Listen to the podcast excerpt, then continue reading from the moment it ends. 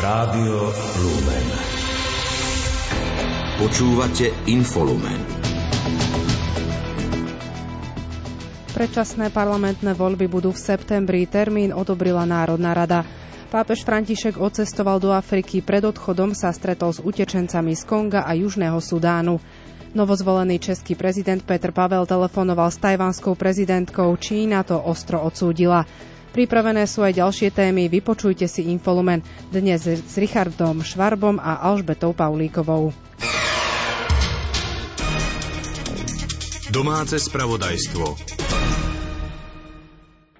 Predčasné parlamentné voľby budú 30. septembra. Väčšinu 92 hlasov tak rozhodli poslanci bývalej vládnej koalície, hovorí predseda parlamentu Boris Kolár. Prítomných 148 poslancov za 92, proti 54, zdržali sa dvaja. Konštatujem, že Národná rada tento návrh schválila. Ďakujem za účasť a vyhlasujem 82. schôzu za skončenú posledný deň tak poslanci vyhoveli ultimátu prezidentky Zuzany Čaputovej, ktorá žiadala určiť termín volieb do konca januára. Poslanci predtým odmietli návrhy hlasu a smeru, aby boli voľby v máji, respektíve v júni. Šéf smeru Robert Fico trvá na tom, že vláda s obmedzenými kompetenciami bez mandátu nemôže vládnuť ďalšie mesiace. Kto sa pozrie na to, čo sa deje v Národnej rade Slovenskej republiky, tak musí vidieť e, obchádzanie ústavy Slovenskej republiky v tom, že na niektoré návrhy, ktoré vláda by normálne predkladala, by potrebovala poverenie, pretože je v demisii. Preto sa rozhodli predstavitelia rozpadnutej vládnej koalície vlády v demisii, že budú obchádzať Ústavu Slovenskej republiky a že cez individuálne poslanecké návrhy sa pokúsia dostať do Národnej rady návrhy zákonov, ktoré by tam v žiadnom prípade inak nemohli byť. Z tohto dôvodu je september nezmyselný termín. Schôdza Národnej rady sa mala začať už po obede, poslanci však neschválili jej program. Strana SAS totiž nesúhlasila s tým, keď predseda parlamentu Boris Kolár do programu zaradil návrh Anny Záborskej, ktorý sa týkal interrupcií. Dočasne poverený minister obrany Jaroslav Naď kritizuje postup SAS. Upozornil, že parlament mal prerokovať dôležité dokumenty súvisiace s protivzdušnou obranou Slovenska. Body, ktoré mali byť na 81. schôdzi, sa presunú na ďalšiu schôdzu, ktorá sa začne zajtra. Prezidentka Zuzana Čaputová vidí priestor na užšiu spoluprácu Slovenska s Rakúskom v oblasti produkcie elektrickej energie a zelených technológií. Ako poukázala, až 80% elektriny produkuje Rakúsko z obnoviteľných zdrojov. Uviedla to na spoločnej tlačovej konferencii s rakúskym prezidentom Alexandrom van der Belenom, ktorý pricestoval na Slovensko na svoju prvú oficiálnu zahraničnú návštevu po znovu zvolení do funkcie. Krajiny v Európe čelíme nevyhnutnosti energetickej nezávislosti od Ruska. Zdieľali sme naše skúsenosti s diverzifikáciou a s tým, ako sme za posledné mesiace, za posledný rok museli zmeniť svoje stratégie, aby sme sa stali nezávislejší alebo nezávislí najmä v oblasti dodávok plynu. Van der Bellen zdôraznil potrebu nepoľaviť v úsilí o dosahovanie cieľov vyplývajúcich z klimatickej dohody. Ocenil nárast bilaterálneho obchodu medzi krajinami po pandémii. Ako pripomenul, na Slovensku je viac ako 2000 pobočiek rakúskych firiem. Poukázal tiež na vyše 5000 Slovákov, ktorí pracujú a žijú v Rakúsku, ako aj 40 tisíc pendlerov pohybujúcich sa medzi krajinami. Pripomenul aj dohodu o pôsobení záchranárov na oboch stranách hranice. Témou stretnutia boli aj hraničné kontroly, ktoré zaviedlo Rakúsko. Zuzana Čaputová verí, že rakúska vláda ich prehodnotí. Je to z toho dôvodu, že veríme, že šengenský priestor má byť voľný pre voľný pohyb ľudí a zároveň to riešenie vidíme skôr v posilnení ochrany vonkajších šengenských hraníc. To je navyše aj dôvod, o tom sme tiež hovorili, pre ktorý jednak slovenskí policajti a takisto aj rakúsky policajti pomáhajú pri ochrane vonkajšej šengenskej hranice v Maďarsku. To znamená, že potrebujeme jasné, solidárne a silné riešenia v rámci Európskej únie a vnímame to tak, že ochrana vnútorných hraníc nie je toto riešenie. Prezidenti hovorili aj o vojne na Ukrajine, spoločných opatreniach a sankciách. Obaja zdôraznili potrebu dosiahnuť mier. Slovenská hlava štátu komentovala konflikt na Ukrajine ako vojnu hodnôt. Vyzdvihla, že Slovensko stojí na správnej strane. Rakúsky prezident ocenil fungovanie európskej solidarity a zdôraznil potrebu jednoty v Európe. Doplnil, že hoci Rakúsko neposkytuje vojenskú pomoc, snaží sa pomáhať všetkými ostatnými spôsobmi. Krátko z domova. Európska komisia schválila program štátnej pomoci Slovenska vo výške 600 miliónov eur na podporu jeho ekonomiky v kontexte vojny Ruska proti Ukrajine. V medziach tohto opatrenia bude mať pomoc formu priamých grantov na podporu spoločností postihnutých prudkými nárastmi cien zemného plynu a elektrickej energie. Slovensko informovalo, že toto opatrenie sa vzťahuje na všetky odvetvia okrem finančného sektora. Predseda KDH Milan Majerský ponúkol Eduardovi Hegerovi dvojku na kandidátke hnutia. Potvrdil to v relácii na telo plus s tým, že o budúcnosti ministra obrany Jaroslava Naďa, ktorý je s Hegerom, sa nerozprávali. Vo štvrtok sa Majerský stretne s Mikulášom Zurindom. Branobezpečnostný výbor by sa mohol zaoberať kauzou únosu Vietnamca. Jeho zvolanie avizoval predseda výboru Juraj Krúpa. Rozhodnutie nemeckého súdu podľa neho dokazuje, že únos v lete 2017 sa uskutočnil aj cez územie Slovenska. Tvrdí, že Bratislavská krajská prokuratúra sa prípadu dostatočne nevenuje. Prokuratúra však uviedla, že vyšetrovanie pokračuje. Od decembra minulého roka požiadalo o nové biometrické občianske preukazy s bezkontaktným čipom vyše 155 tisíc ľudí i informoval o tom poverený minister vnútra Roman Mikulec. Doteraz vydané staršie typy občianských preukazov možno používať do konca doby ich platnosti. Polícia od zajtra spúšťa dopravno-bezpečnostnú akciu Reflex, ktorá potrvá celý február, informovala o tom hovorkyňa prezídia policajného zboru Denisa Bárdiová. Policajti sa zamerajú na kontrolu dodržiavania rýchlosti jazdy motorových vozidiel, rovnako aj na kontrolu povinností chodcov a cyklistov v cestnej premávke, najmä na nosenie reflexného označenia za zníženej viditeľnosti a na spôsob ich pohybu v obci aj mimo obce. Žiaci základných a stredných škôl dnes dostali polročné výpisy hodnotenia. Žiakov 1. a 9. ročníka základnej školy Karloveska v Bratislave navštívil aj dočasne poverený minister školstva Jan Horecký. Uviedol, že od prvého dňa nástupu do funkcie musel chytať veci do svojich rúk a riadiť procesy, rozhodovať, niečo budovať a čo si aj doťahovať. Slovensko sa v rebríčku vnímania korupcie zlepšilo. Umiestnilo sa na 49. mieste zo 180 hodnotených krajín, čím sa medziročne polepšilo o 7 miest, informoval o tom riaditeľ Transparency International Slovensko Michal Piško. Priblížil, že aktuálny výsledok Slovenska vychádza z hodnotenia v desiatich indexoch. Čo sa týka skóre, posunuli sme sa o jeden jediný bod z 52 na 53, čo znamená ale pri umiestnení skok až o 7 pozícií je to aj preto, lebo tie krajiny v našom okolí s podobnou situáciou, s podobným skore skôr stagnovali alebo sa zhoršovali, tak to nám trošku aj pomohlo sa zlepšiť v tom umiestnení, ale teda hovorím, je to skôr mierne zlepšenie, keďže z hľadiska skóre je to len jeden bod. A ak sme sa pozreli na situáciu v Európskej únii, tak stále sme skôr teda na tom chvoste, aj keď teraz prvýkrát sa nám podarilo predbehnúť až 7 krajín Európskej únie, okrem tých eh, bežných, ktoré obvykle končia za nami, ako je Grécko, Bulharsko, Rumunsko, eh, Chorvátsko, Maďarsko, tak tento rok sme sa dokázali dostať aj pred eh, Maltu a Cyprus. Podľa Michala Pišku ide o najlepšie hodnotenie od roku 2012.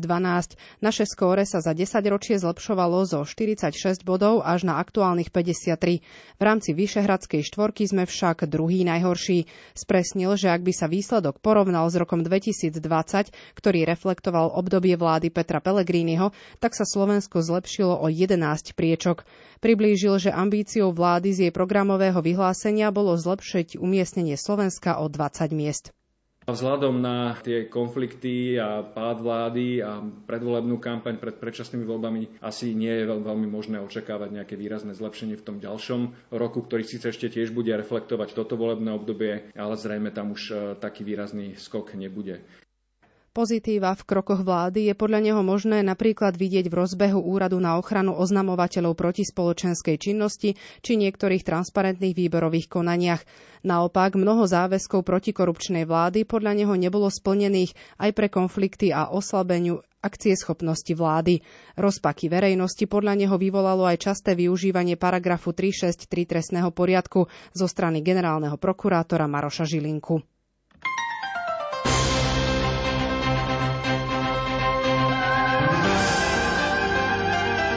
Cirkvi. Pápež František odletel dnes skoro ráno na svoju šesťdňovú cestu do Konžskej demokratickej republiky a Južného Sudánu. Bezprostredne pred svojim odchodom sa vo Vatikáne stretol s utečencami z Konga a Južného Sudánu, ktorých sprevádzal pápežský almužník kardinál Konrad Krajevský. O utečencov sa stará jezuitská služba Centro Astali. Na letisku si pápež pripomenul aj pamiatku 13 príslušníkov talianského letectva, ktorí boli zavraždení v roku 1961 počas mierovej misie OSN v Kongu. Viac povie Jan Sabol. Konžskej demokratickej republike, ako aj v Južnom Sudáne, povedie pápež v najbližších dňoch kampaň za mier. Obe krajiny trpia následkami desaťročia trvajúceho konfliktu a pretrvávajúceho násilia. Podľa Vatikánu musela byť pôvodne naplánovaná zastávka v krízovom regióne na východe Konga zrušená z bezpečnostných dôvodov. Pápež sa však má stretnúť s obeťami konfliktu vo východnej časti krajiny v konžskom hlavnom meste Kinshase. V útorok popoludní príjme Františka prezident Konga. Pápež sa následne prihovorí verejným predstaviteľom a diplomatom. Očakáva sa, že okrem konfliktu na východe krajiny a vysídľovania obyvateľstva sa bude zaoberať aj korupciou a ochranou prírodných zdrojov. Kongu sa nachádzajú najväčšie zvyšky dažďových pralesov v Afrike, ktoré sú dôležité pre svetovú klímu. Boj o zdroje a superiace vojenské skupiny zároveň spôsobili, že v krajine sa podľa agentúry KAP ocitlo až 5,5 milióna vnútorne vysídlených osôb, najviac zo všetkých afrických krajín. Konská demokratická republika je po Alžírsku druhou najväčšou africkou krajinou, zároveň s najväčším počtom katolíkov na kontinente. Z viac ako 100 miliónov obyvateľov je až 45 miliónov katolíkov. Pre 86-ročného pápeža je návšteva Afriky prvou zahraničnou cestou v tomto roku a zároveň 40. v jeho čoskoro 10-ročnom pontifikáte. V júli minulého roka ho zdravotné problémy prinútili odložiť plánovanú návštevu Afriky. Dnešný sviatok Dona Boska si už počas víkendu pripomenula salesiánska rodina v Sabinove. V tamojšom kultúrnom stredisku sa stretli celé rodiny na salesiánskej zábave. Okrem hudby nechýbali na tomto podujatí rôzne spoločenské hry, tanec a tvorivé dielne s animátormi. Do Sabinova sa vybrala aj redaktorka Mária Čigášová. Prítomných členov salesianskej rodiny pozdravil Don Jozef Luscoň, ktorý deň predtým odovzdal cirkevnej základnej škole v Sabinove relikviu blahoslaveného Titusa Zemana. Tá bude natrvalo uložená k verejnej úcte v školskej kaplnke. Pre Dona Luscoňa to bol návrat do Sabinova po mnohých rokoch. Teraz môj návrat po takom dlhšom čase je vlastne taká spomienka na ľudí, na miesta, na akcie, na to všetko, čo pekne sa tu odohralo s Božou pomocou. Po dlhšom čase sa na východ Slovenska vrátil aj Don Anton Červeň, pôsobí v prešovskej komunite a venuje sa aj Sabinovčanom. Ocenil prácu salesiánskych spolupracovníkov a ďalších zložiek salesiánskej rodiny. To není moja zásluha, skôr je to také dielo Ducha Svetého a jednoducho, že tí ľudia chcú, majú v sebe oheň, Koordinátorka Salesiánov spolupracovníkov Julia Krausová priblížila históriu takýchto podujatí. Po iné roky sme to mali formou Don Bosco Show, kde si deti s animátormi pripravili scénky, pozvali sme rodičov. Tento rok sme zmenili formu, pozvali sme celé rodiny na zábavu a tešíme sa. Podľa predsedničky Domky Združenia Salesiánskej mládeže Martiny Semanovej je pre nich obohacujúce vnášať duchovno do života mladých, ako to robil Don Bosco. Keď to dokázal on za takých okolností, aké tam boli, tak ja nevidím tom problém, aby sme to neskúsili a nechceli dokázať aj my. Potom, keď človek vidí tú radosť, tú vďačnosť v očiach tých detí, tak je to také naplnenie. Na spomienku na svätého Dona Boska sa Sabinovčania pripravovali aj duchovne. Počas deviatich dní sa modlia deviatník a pripomínajú si rady tejto osobnosti platné aj pre dnešný svet. 360 miliónov kresťanov na svete stále trpí pre vieru. Aj to je jedným zo zistení správy organizácie Open Doors, ktorá približuje najaktuálnejšie informácie o prenasledovaní kresťanov vo svete. Túto správu v Bruseli predstavovala aj slovenská europoslankyňa za KDH Miriam Lexman, ktorá sa téme prenasledovania pre vieru dlhodobo venuje. Upozornila na to, že totalitné režimy začínajú používať nové formy potláčania náboženskej slobody.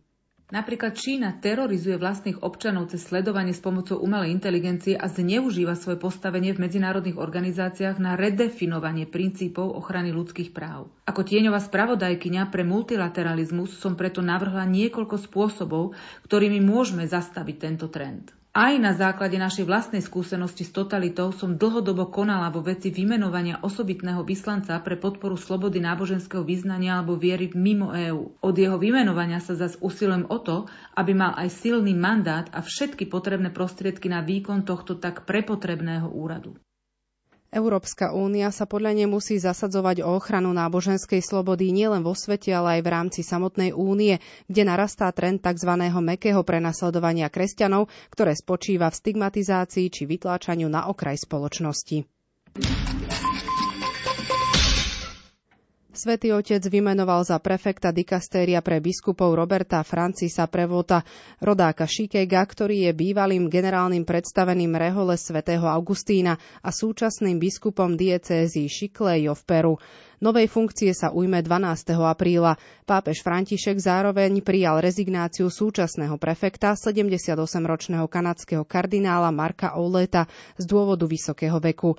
Prevod je od roku 2018 druhým podpredsedom konferencie biskupov Peru. Pápež František ho v roku 2019 vymenoval za člena kongregácie pre klérus a v roku 2020 za člena kongregácie pre biskupov. Správy zo sveta.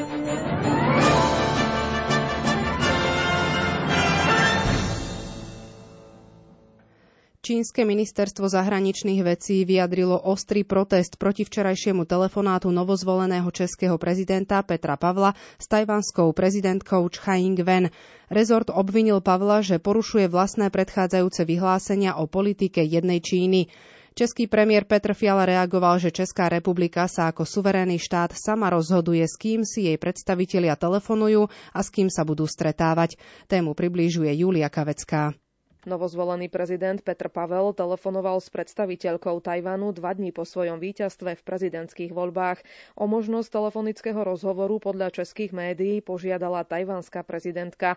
Ako uviedol Pavel na Twitteri, prezidentku uistil, že Česká republika a Tajvan zdieľajú rovnaké hodnoty, ako sú sloboda, demokracia a ľudské práva a rád by sa s ňou stretol aj osobne. Hovorkyňa čínskeho rezortu diplomácie vyhlásila, že Petr Pavel svojim telefonátom s tajvanskou prezidentkou pošliapal červenú čiaru Číny.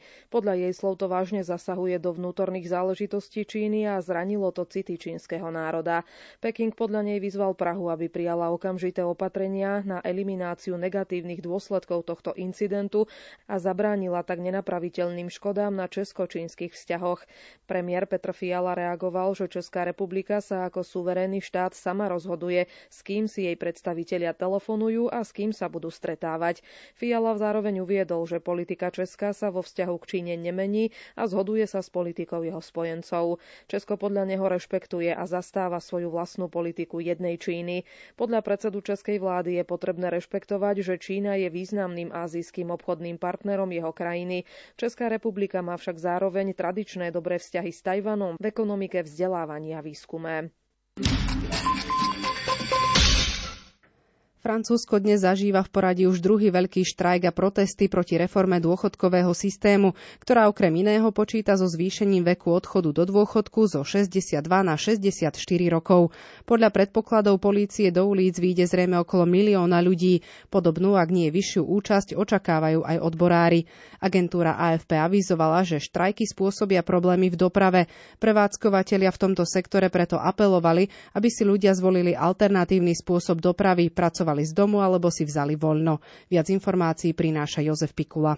Parížský dopravný podnik upozornil, že väčšina liniek parížského metra a prímeskej železničnej dopravy bude výrazne obmedzená. Narušená je aj medzimestská doprava, pričom premávať má len každý tretí vysokorýchlostný vlak. Letecká doprava má byť ovplyvnená menej. Národný dopravca Air France uviedol, že zruší každý desiatý let na krátke a stredné vzdialenosti, ale diaľkové lety nebudú štrajkom ovplyvnené. Rozhlasová stanica RMC na svojom webe zverejnila snímky z viacerých miest, kde si majitelia obchodov zabezpečovali sklenené výplne výkladov doskami, aby ich chránili pred prípadným zničením počas protestov. Hlavný odborový zväz učiteľov uviedol, že štrajkuje aj približne polovica učiteľov materských a základných škôl. Do štrajku sa zapojili aj zamestnanci rafinérií a skladov spoločnosti Total Energies a dva hlavné odborové zväzy zamestnancov lyžiarských vlekov a lyžiarských stredísk. Podľa výsledkov prieskumu protestné hnutie podporuje 61% obyvateľov Francúzska, čo je o 3 percentuálne body viac ako v čase prvého masového protestu 12. januára. Najkontroverznejšou časťou revízie dôchodkového systému je zvýšenie minimálneho veku odchodu do dôchodku zo 62 na 64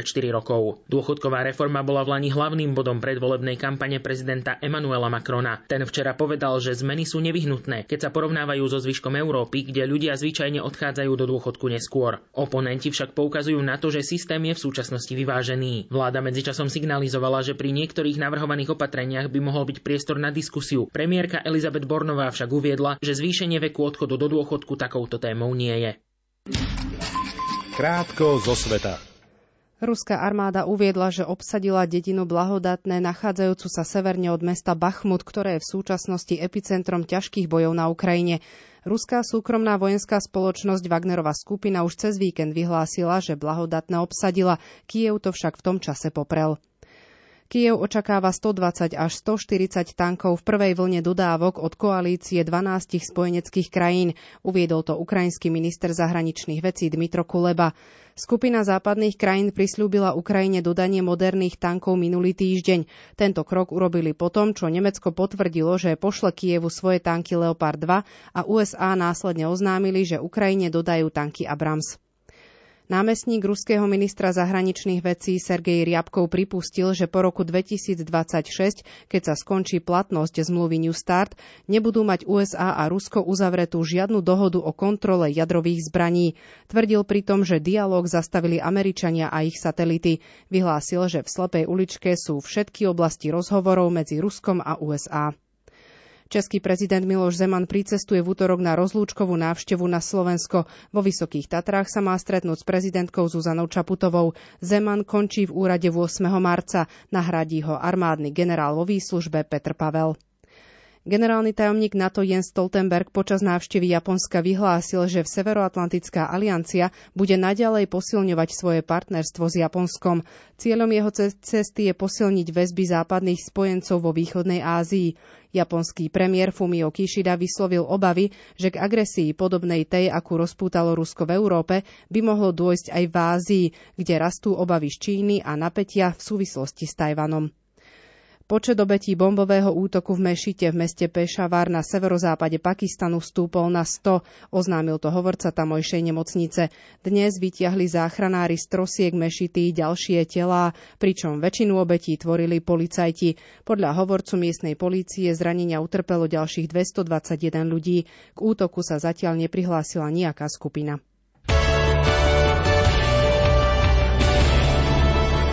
Šport Rádia Lumen. Hokejovej typo z Extraligy sa dnes dohrávajú zápasy 31. kola. Liptovský Mikuláš aktuálne hrá s Košicami, stav je v druhej tretine nerozhodný 1-1. O 18. sa proti sebe postavia hokejisti zvolená Michaloviec a Nitra si zmeria sily so Spišskou Novou Vsou. Hokejisti Winnipegu zvíťazili v jedinom nočnom zápase zámorskej NHL doma nad St. Louis 4-2 a ukončili tak sériu troch prehier. Domáci prehrávali v 43. minúte 0-2, no štyrmi gólmi v tretej tretine duel otočili a súperom uštedrili už šiestu prehru vo vzájomných stretnutiach po sebe. Slovenský hokejista Marian Studenič strelil gól a pridal asistenciu pri výhre svojho týmu Texas Stars v nočnom zápase zámorskej AHL nad Iowa Wild 5-4 po predlžení. 24-ročný krídelník nazbieral v prebiehajúcej sezóne 14 gólov a 15 asistencií. Slovenskú hokejovú reprezentáciu do 18 rokov čaká turnaj Vladimíra Dzurilu v Poprade. Tým Tibora Tartala sa v príprave pred aprílovými majstrovstvami sveta vo Švajčiarsku stretne s Japonskom, Nemeckom a Švajčiarskom. Tréner uviedol, že chce, aby hráči ukázali kvalitu a zároveň medzi sebou vytvorili zdravú konkurenciu. Následne budú tvoriť nomináciu na záverečnú prípravu pred šampionátom. Realizačný tým v priebehu januára rozšíril Ivan Feneš.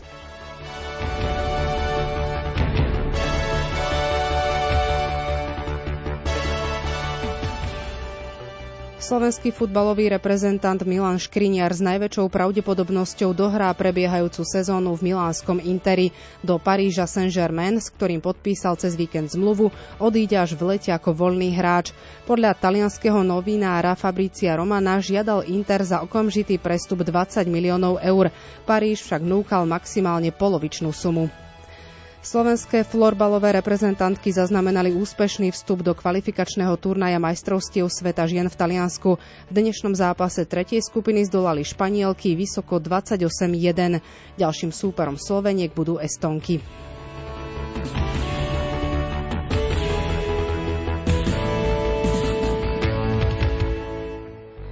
Slovenská tenistka Anna Karolína Šmídlová neúspela v prvom kole na turnaji VTA v Thajsku. Po trojsetovej bitke podľahla ruské Anastázii Zacharovovej 6-3, 5-7 a 3-6.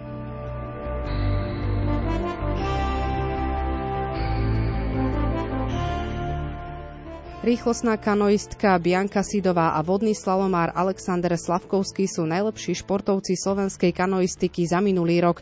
Výsledky ankety slávnostne vyhlásili v priestoroch Vodárenského múzea v Bratislave. Sidová sa na majstrovstvách sveta juniorov stala najúspešnejšou športovkyňou.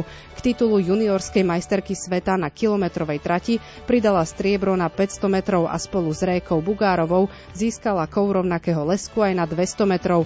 Slavkovský v uplynulej sezóne triumfoval na podujatí Svetového pohára v slovenskom Tacene. Skvelú formu zužitkoval aj na majstrovstvách sveta v nemeckom Augsburgu, kde získal striebro v individuálnej aj tímovej súťaži. Slovenský cyklista Erik Baška ukončil vo veku 29 rokov svoju kariéru, informovala o tom televízia Teatry. Majster Európy v kategórii do 23 rokov z roku 2015 pôsobil v uplynulej sezóne v Dukle Banská Bystrica. Predtým počas 6 rokov jazdil s Petrom Saganom vo World Tour. Naposledy sa Baška predstavil na majstrovstvách Európy v Mníchove, augustové preteky však nedokončil. Počasie Aké počasie nás čaká zajtra, povie Peter Jurčovič.